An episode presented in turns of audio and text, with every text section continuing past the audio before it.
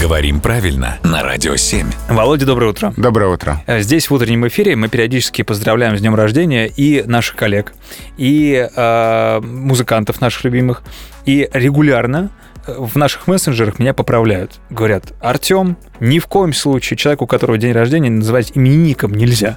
Дескать, он, я не знаю, кто он, новорожденный, как правильно это Вот здесь говорить? интересная ситуация, когда такими параллельными курсами идут э, носители языка Так, и словари, в которых фиксируется строгая норма. мгм, Потому что в живой разговорной речи уже очень давно э, слово именинник называет человека, у которого день рождения. ну, слава богу, отлегло. Но Так, все словари настаивают, что это неправильное употребление, Мгм. потому что именинник — это человек в день своих именин, а вовсе не в свой день рождения, это может не совпадать. На самом деле, можно объяснить, почему это. Ведь э, раньше в- во, во всех наших старых традициях действительно отмечался День Ангела, да? мгм, И это было главным.